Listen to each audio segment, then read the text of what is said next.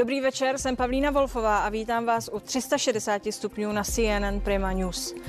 Co jsme pro vás celý den sledovali? Podívejte se. První oblast Česka kolabuje. Odpoledne vyhlásil Pardubický kraj stav hromadného postižení osob. Situace v nemocnicích je kritická. Nápor pacientů s covidem je tak velký, že na Pardubicku už není jediné volné intenzivní lůžko a standardní péče se odehrává na přistýlkách. Ostrov zkázy a temnoty na epidemiologické mapě světa, tak nás vidí analýza kolegů z americké CNN. Zatím nebojujeme o svobodu, ale o prosté snížení křivky nárůstu nakažených. Kolik času potrvá, než budeme vůbec moci pomyslet na rozvolňování? Jsme originální i v covidu. Třetí, povolební, podzimní vlna covidu, ale i ta čtvrtá, které právě čelíme, jsou totiž české a zcela unikátní a proto ničivější než v okolních zemích proč nás potkali a jak je překonat, tentokrát promluví kardiochirurg Jan Pirk a biochemik Jan Konvalinka.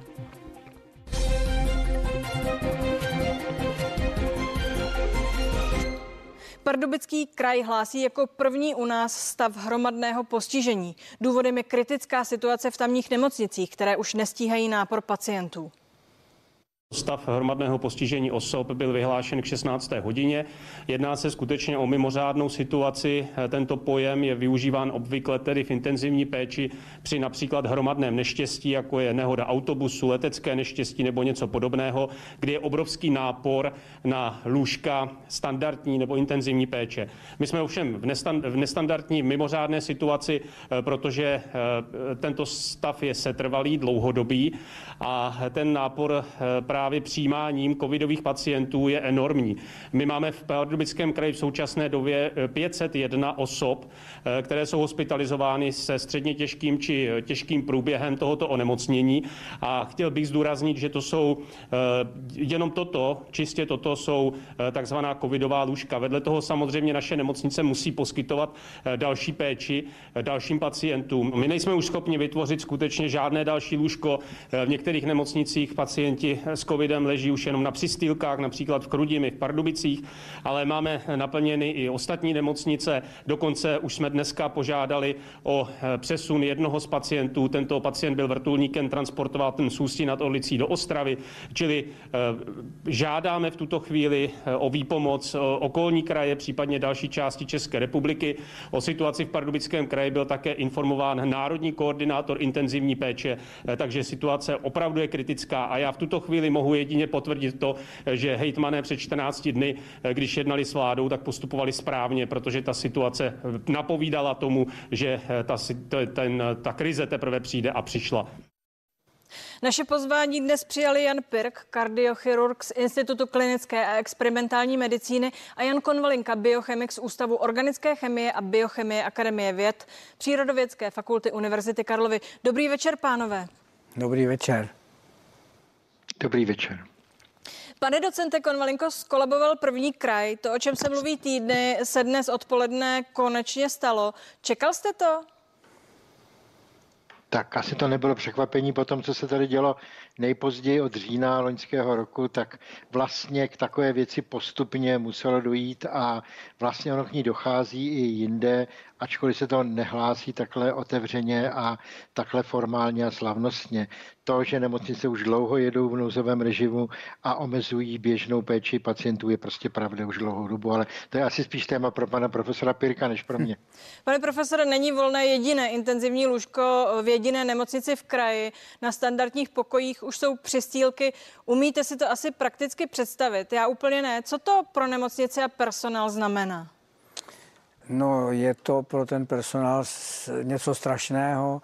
E, musí pracovat s vypětím všech sil a já si myslím, že ten hlavní, hlavní problém je v tom, který se zde táhne desítky let a na který já jsem stále upozorňoval, že nedostatek e, sestřiček, protože stále tady přetrvává ten e, jako pozůstatek předchozího režimu, že sestra je nějaká pomocnice, Eh, a neuvědomujeme si, že to je vysokoškolsky vzdělaný člověk, který má mít příslušné finanční ohodnocení, tak aby jich bylo eh, dost. Takže to já si myslím, že je jeden z hlavních eh, příčin. A proč jsou ty nemocnice přeplněné?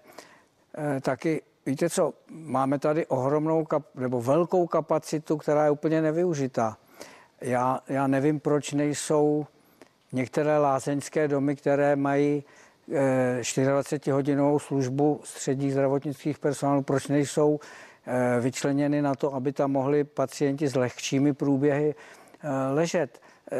To jsou, to jsou zavřené kapacity a já nevím, proč, jestli to někdo zkoumal, aby to tato zařízení, protože určitě v Karlových Varech je několik několik, několik takových domů, které mají 24-hodinovou službu a proč by nemohli v této situaci vypomoci nemocnicím. Překvapuje vás ta situace?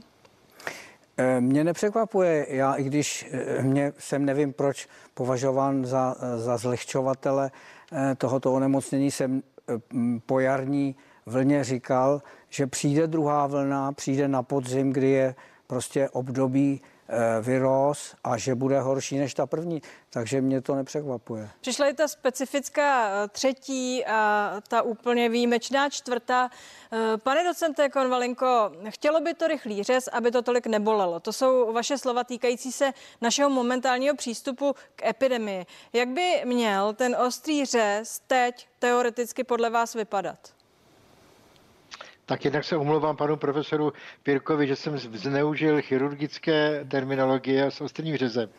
E, za druhé, teď vlastně zachraňujeme něco, co se zanedbalo, k čemu vůbec nemělo dojít a ve většině evropských zemí k tomu v této, v tomto období už nedošlo. Čili to je trochu teď pláču nad rozlitým lékem, ale je třeba si to uvědomit. Všechna řešení teď jsou špatná to je prostě to se, situace, která se neměla stát. Takže teď, jak už jsem řekl, a myslím, že to neříkám jenom já, říkáte spousta dalších kolegů, eh, to, co eh, jako je třeba teď v tuhle chvíli udělat, je co nejrazantněji omezit mobilitu, co nejrazantněji omezit kontakty lidí tak, aby ten počet infekcí každý den klesl z těch strašlivých eh, více než 10 nebo 15 tisíc na zhruba tisíc, možná 500. A ten důvod není jenom, aby se měli málo infekcí, ale je to proto, že takhle nižší číslo potom už bude sledovat, trasovat, testovat a ty lidi uzavírat do karantény tak, aby co nejdřív se mohl zbytek společnosti dostat k normálnímu životu. Protože my co nejdřív musíme začít znovu žít a hlavně naše děti musí co nejdřív začít chodit do školy. To, co říkáte, je teorie. Pane profesore, eh, asi souhlasíte, přikivujete, ale přesto zdá se, že řežeme pomalu a tupým skalpelem, když použiji tedy eh, slova pana docenta. Eh, jak to je podle vás? Víte co, já si myslím, že prostě to je příroda. My jsme se byli v prsa, že jsme na jaře byli nejlepší, že jsme toho tady měli nejméně, zatímco podobná situace, jaká je teď u nás, byla v Itálii, ve Spojených státech a v dalších zemích na jaře. Takže tam ta hrůza už proběhla a my jsme ji jenom, a podle mě, my jsme ji jenom oddálili.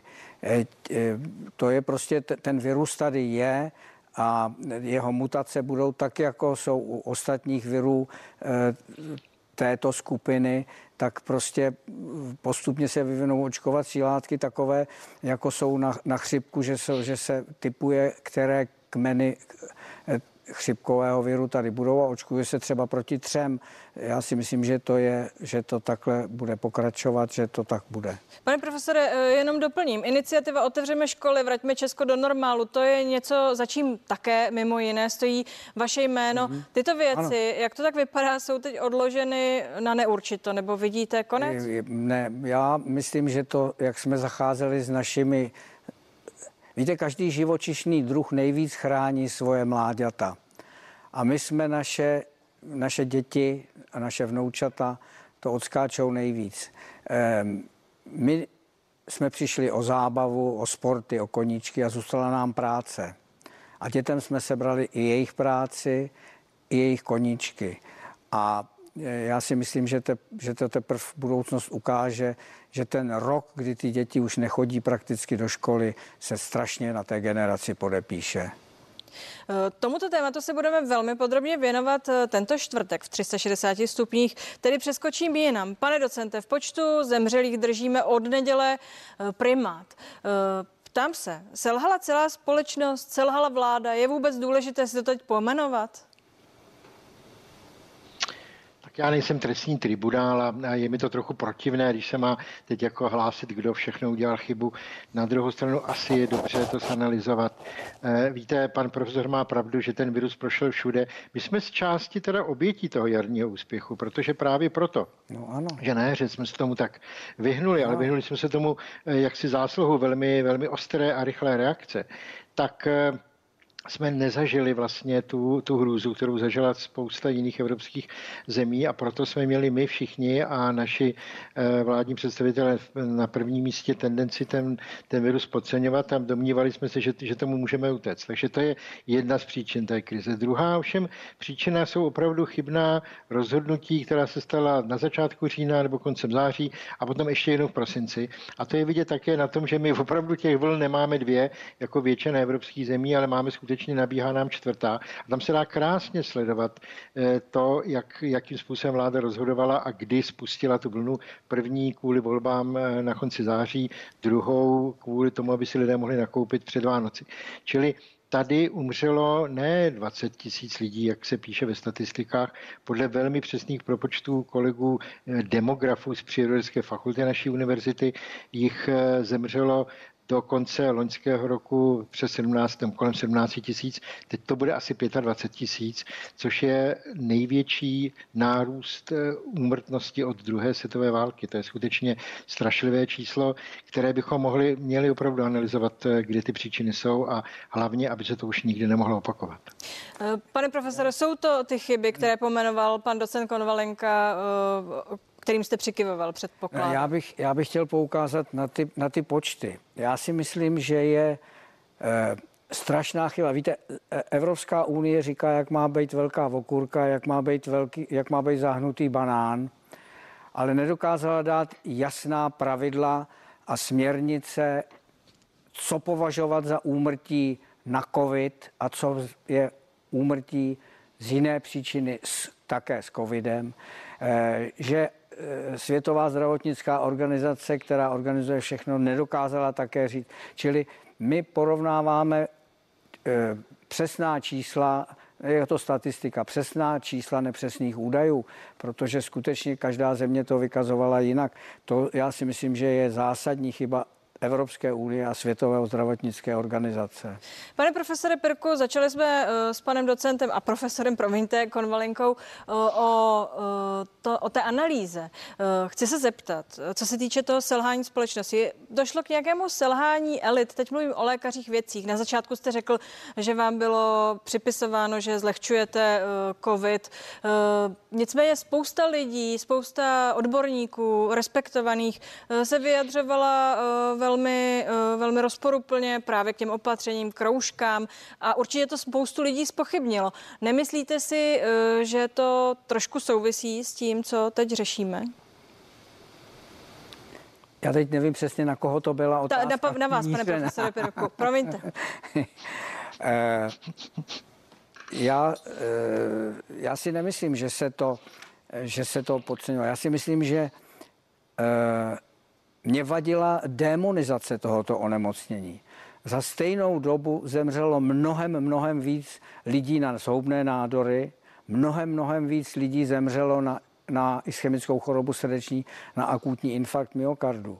A to, že se přestali léčit nebo zanedbávat tyto ostatní onemocnění, my vidíme v naší eh, bohužel denodenní praxi, kdy chodí lidé, eh, že se bálí do nemocnice, aby nedostali covid eh, a přišli se zanedbaným infarktem v těžkém stavu, třeba s prasklým srdcem, eh, že pacienti byli, když měli dušnost, byli považováni, že mají covid a byli odvezeni na infekční oddělení a teprve tam se zjistilo, že mají akutní infarkt myokardu. Čili mě vadila demonizace tohoto onemocnění. Nikoliv, já jsem vždycky říkal, že to je horší než chřipka, ale čili já si nemyslím. A vy jste zmiňovala ty roušky. Víte, já eh, si nemyslím, že by to lidi podceňovali, ale zajímavé je, já jsem to sebou přinesl, když se zmínila ty roušky, já jsem sem přinesl doporučení americké společnosti CDC, což je národní nemocnice, která je to pro kontrolu a prevenci onemocnění. A podívejte se, jaké my tady třeba děláme chyby. Já jsem vidím řadu lidí, kteří jako chtějí být velice dobře chráněni, že mají roušky s tím výdechovým ventilem. Ty jsou zakázané nosit. 95 je zakázaná nosit. Respirátor 95. Respirátor 95 je zakázán nosit, je to jenom pro zdravotníky, nikoliv pro, pro občany. A co je nejzajímavější, že, že nedoporučují ty štíty, protože, jak zde píšou, nedoporučujeme je, protože teprve zkoumáme, zda vůbec mají nějaký efekt. Není známo, že by zatím měli nějaký efekt. Eh, my musíme operovat Víte, IKEM e, sice není covidové centrum, ale třeba na podzim u nás leželo 300 pacientů s covidem. To jsou všechno pacienti, kteří jsou léčeni v IKEMu, to znamená pacienti po transplantaci orgánů, pacienti s umělou srdeční podporou, tak e, o ty jsme se léčili a pomáháme Tomajerově nemocnici s tím mimotělovou oxygenací, Pomáháme operacemi eh, z ostatních center, která jsou ve velkých nemocnicích, eh, tak abychom eh, brali jejich pacienty na srdeční operace a teď si představte, že jsme nuceni operovat s vypnutou klimatizací s tímto štítem třeba pět hodin, tak to je, to je a vidíte tady americká třeba společnost to nedoporučuje. Čili těch, těch chyb, které se eh, tady dělají, je, je, je celá řada. Tedy dovolíte, pane profesore Konfalinko, eh, ty informace, které o covidu dostávají lidé od vlády, od ministerstev, z těch různých, eh, z těch různých serverů, myslíte si, že mají ty správné informace, že potřebují právě ty, kterých se jim dostává? Nemělo by to být jinak? Oni mají úplně všechny možné informace, mají jich až příliš. To je součást problému. Já se, jedna z nich, která byla ten náš malý spor, jestli jste si toho všimla, eh, od, od toho těch, těch počtů. Právě proto, že nejsem lékař a právě proto, že ty diagnózy nejsou sjednocené, v tom má pan profesor Pěk naprostou pravdu, tak eh, jsem vůbec nehovořil o lidech s covidem nebo, nebo na covid. Já jsem hovořil o absolutních číslech zemřelých. A to demografové počítají velmi přesně. Tady ty statistiky nelžou. Mrtvé lidi si všechny evropské země počítají velmi přesně přesně a my jich prostě máme o 17 tisíc víc a skoro všichni umřeli během několika týdnů eh, na konci října a na konci loňského roku přesně v těch okamžicích, kdy ta, kdy ta epidemie vrcholila. Jinými slovy, zabili je ten virus, o tom vůbec nemůže být sporu a řada z nich, asi třetina z nich vůbec nebyla diagnostikována, protože vůbec neskončila nemocnici, zemřeli sami doma. To je zcela evidentní a tohle to bychom měli, tohle číslo bychom asi měli přijmout a respektovat a přestat tady tu hru na nakovit s covidem hrát. Já ji považuji za, za eh, nebezpečnou právě protože snižuje eh, tu závažnost té situace. Tady se dlouze diskutovalo právě v této souvislosti, eh, jestli teda ty lidé nakonec ne, nejsou, nejsou eh, oběti autonehod nebo jestli nedostali infarkty. Já nevylučuju, že několik takových tam může být, možná procento, možná 5%, ale těch ta 15% změna umrtnosti z roku na rok, kterou jsme nepozorovali posledních 60 let, ta se nedá diskutovat. A teď se vracíme k těm informacím. No, těch informací je strašně moc. My bohužel, a myslím, že to je naše specifikum, v české společnosti, které, jak já sleduju situaci hlavně v Německu, v Beneluxu nebo v Británii, tam prostě není. Ta odborná veřejnost je, řekl bych, mnohem jednotnější. A taky problém jsou, a teď se nezlobte, paní Wolfová, trochu české sdělovací prostředky, které mají tendenci dávat těm dizidentským názorům, těm, těm a, a taky těm takovým eh, trochu eh, bulvárním nebo, nebo panikářským nebo velmi eh, zvláštním názorům velký velký prostor. Čili lidé z toho mají bohužel dojem takové kakofonie, která nedává smysl, nemůžou se v ní vyznat a potom mají pocit, že jsou všichni, eh, všichni podvodníci. My tady s panem profesorem Pirkem vůbec neděláme žádný duel. duel. Pan profesor Pirke je nesmírně významný český vědec, kterou si hrozně vážím. Jsme oba členové učené společnosti. Myslím, že jsme eh, kolegové, kteří si rádi, rádi popovídají. Můžeme mít na některé věci, na některé aspekty trochu jiné názory, ale myslím si, že eh, hrát dát to jako do, do nějakého du, du, duelu dvou protivníků, kteří mají naprosto kardinálně jiné názory, eh, by, nebyl smysl, by nebylo správné. A řada sdělovací prostředků to tak hraje a vytváří ve společnosti dojem, že se odborníci spolu neschodnou, že, že vlastně se nedá ničemu věřit a čertví, jak to je. A to považuji za hrozně nebezpečné nejen kvůli covidu, ale třeba i k naší, kvůli naší demokracii, abychom vůbec spolu mohli v téhle zemi žít. Teď jste mi nahrál na to, na co jsem se chtěla zeptat. Politikové se totiž shodují na tom, že nemáme vlastně respektovanou instituci, která by v téhle situaci mohla fungovat, mohla být zásadní, jako mají Němci Kochův institut. Ale my přece máme eh, takové instituce, co třeba státní zdravotní ústav napojený na ministerstvo i univerzitu. Proč si myslíte, že takový ústav nemá uh, teď hlas, nemá respekt, nikdo se ho na nic neptá, nevystupuje uh, v takové roli. Pane profesore Pirku. Tak eh, to já nevím. Já si myslím, že to, co pan profesor říkal, víte, sdělovací prostředky přivedly ty lidi do stresové situace přivedli národ do stresové situace. A to je to nejhorší, co se může pro člověka, který může onemocnit stát. Protože stresová situace výrazně snižuje, snižuje obrany schopnost organismu. E, ty, my jsme měli těm lidem právě říkat, ano, je to onemocnění, ale nebojte se, my vás z toho dostaneme.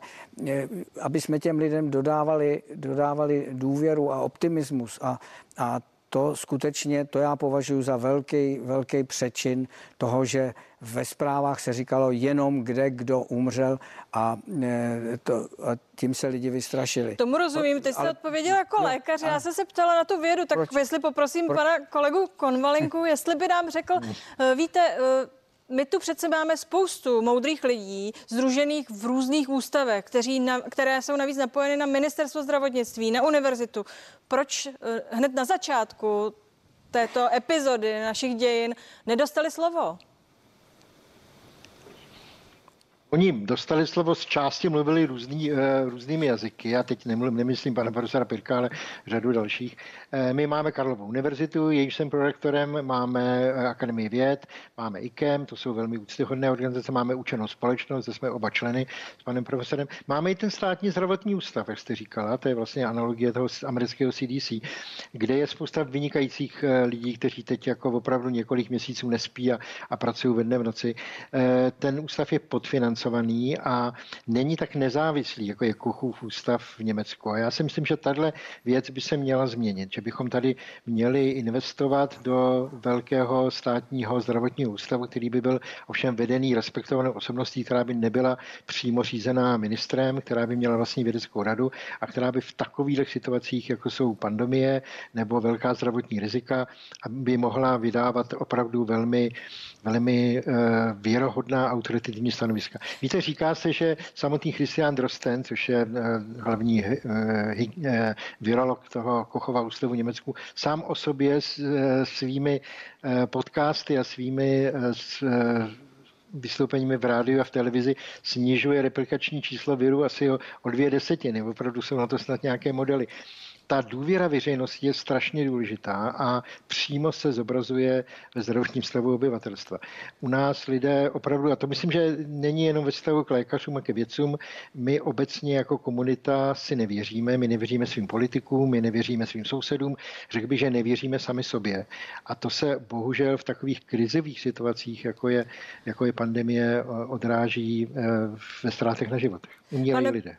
Páni profesoři, prosím, eh, teď eh, chvíli se odpojíme a zase se připojíme a budeme pokračovat tam, kde jsme skončili. Tak, jak jsme zvyklí, vytvořili jsme si i v této krizi českou cestičku, to, tato se schodí odborníci. Třetí povolební vlna covidu i ta čtvrtá, které právě čelíme, jsou ryze české a unikátní a spočítatelně ničivější než v okolních zemích. Jak tohle zvládneme? Na to se zeptám mých hostů. Jan Pirk a Jan Konvalinka jsou i dál hosty 360 stupňů. Zůstaňte s námi.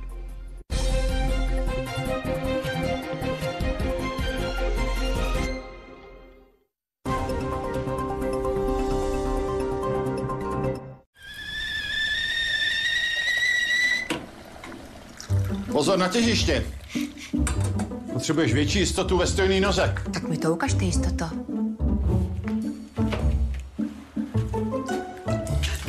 Počkej, prosím tě. Já už jistotu mám. U Inoji. Jako jediní na trhu mi každý rok sníží ceny a přidaj odměnu. Jen s Inoji máte jistotu opakovaného snížení cen elektřiny a plynu tři roky po sobě a pravidelných odměn k tomu. Inoji. A akce. Všichni máme rádi akce. Ať už jsou to akční ceny, akční soutěže, nebo akční kupóny za nazbírané body. A to pro všechny. Život z Kaufland Card je plný akcí. A stop. Ne, akce pokračuje. A navíc můžete mít 30% slevu na elektřinu a plyn od E.ONu. Kaufland. Vidíte, jak jsou sedřený o domácích prací? Si je teď musíme jít vždycky, když počítám peníze. To máte hypotéka, leasing, energie a stejně mi to nevyšlo o 3 litry.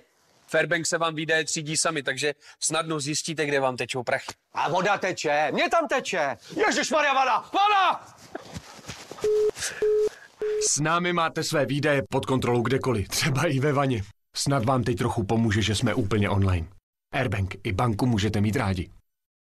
Jasně, mami. Jo, to víš, že jo. Zavolám brzy. Ať už se vám stane cokoliv, určitě oceníte rychlé vyzvednutí u nás v Datartu. Vše, co potřebujete, vám na prodejně nachystáme už do 30 minut od objednání. Do Datartu. A navíc úplně zdarma. Prostě vyzvednutí rychlostí světla. My tomu říkáme rychlát. Datart. Všichni zde nemohou uvěřit, že jejich umyté pánve vlastně nejsou čisté. Dokažme jim to s kapslemi Jar Platinum Plus. Díky technologii Dual Action odstraňují odolné zbytky jídla a pomáhají proniknout za šedým povlakem, který se vytvořil časem. Tohle mluví za vše. Nádobí čisté jako nové s Jarem Platinum Plus. Doporučuje Whirlpool. Jednička od Jaru je nyní dostupná v nové variantě. Je ty zima? Nás nemusíte vyhlížet celý den. S dopravártem si čas doručení vyberete předem. Vychutnejte si film s OLED televizí LG a dokonalou černou díky samosvítícím pixelům. Datart, opravdový elektrospecialista. Ahoj, já jsem Rixo. Určitě jste už slyšeli o srovnávačích pojištění. Ale víte, jaké typy pojištění si můžete srovnat na Rixo.cz? Všechny! Povinné ručení a havarijní pojištění, klasika, pojištění domácnosti i nemovitosti. Životní pojištění taky, takže neriskujte a radši rixujte. Srovnejte si jakékoliv pojištění. Rixo.cz. Nesrovnatelně lepší srovnávač pojištění. Hols.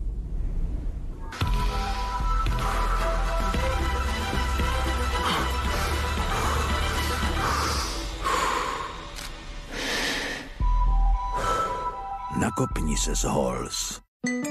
My ženy si zasloužíme nulové. Cože? Zasloužíme si nulové starosti během menstruace. S novými Always Platinum je to možné. Zajistí až nulové protékání, nulový zápach a nulové krčení. Protože s nulovými starostmi máte opravdu víc ze života. Dokonalé spojení plnoautomatického kávovaru a pomalu pražené kávy pro její lahodnou chuť. Vyzkoušejte set Chibo Barista. Nyní za skvělou cenu v Chibo.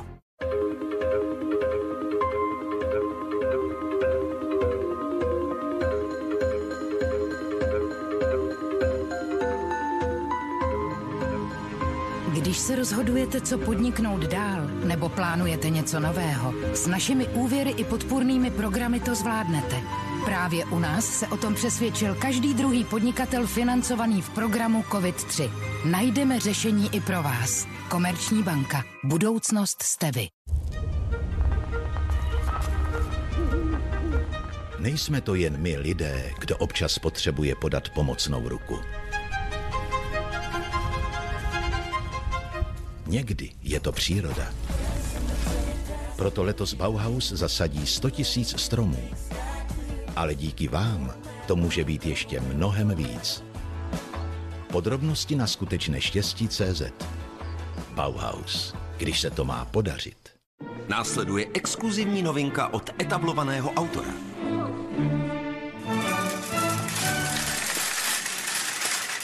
Nový čtyřvrstvý Harmony Exclusive. Luxus, který si může dovolit každý. Ještě tam je? Jo. Prožívejte silné příběhy u vás doma. Vodafone TV vám přináší Netflix na tři měsíce jako dárek a s ním oblíbené seriály a filmy. Vodafone.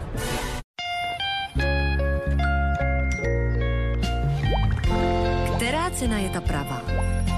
Vyheurékujte si to. Heuréka vám pomůže u všech produktů porovnat ceny. Ověřte si jejich vývoj před každým nákupem. Heuréka. Váš nákupní rádce.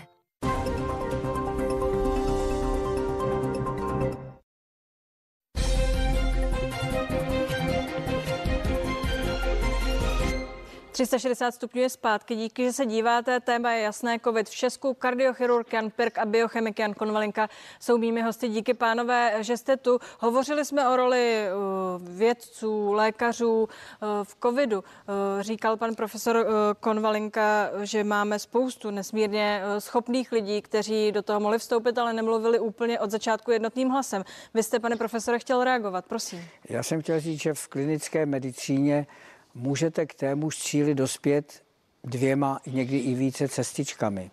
A že tohle to vědí na, v civilizovaných zemích e, na západě, takže třeba se sešlo tam z deseti nejlepších světových univerzit se sešli e, profesoři a udělali nějaký návrh léčby a proti ním se postavila stejná skupina deseti z, z těch univerzit, kteří měli úplně obrácený názor a sešli se a demokraticky o tom diskutovali a argumenty dospěly ke společnému závěru, co dělat. U nás, když někdo řekne jiný názor, než je ten oficiální, tak je automaticky považován za zločince, protože my prostě ještě ani za těch 30 let jsme se nenaučili demokratické diskuzi. To, že někdo má jiný názor na něco, neznamená, že je můj nepřítel. Pánové, nedotkli jsme se tak podrobně opatření, nových opatření, která vláda teď zavedla a zavádí.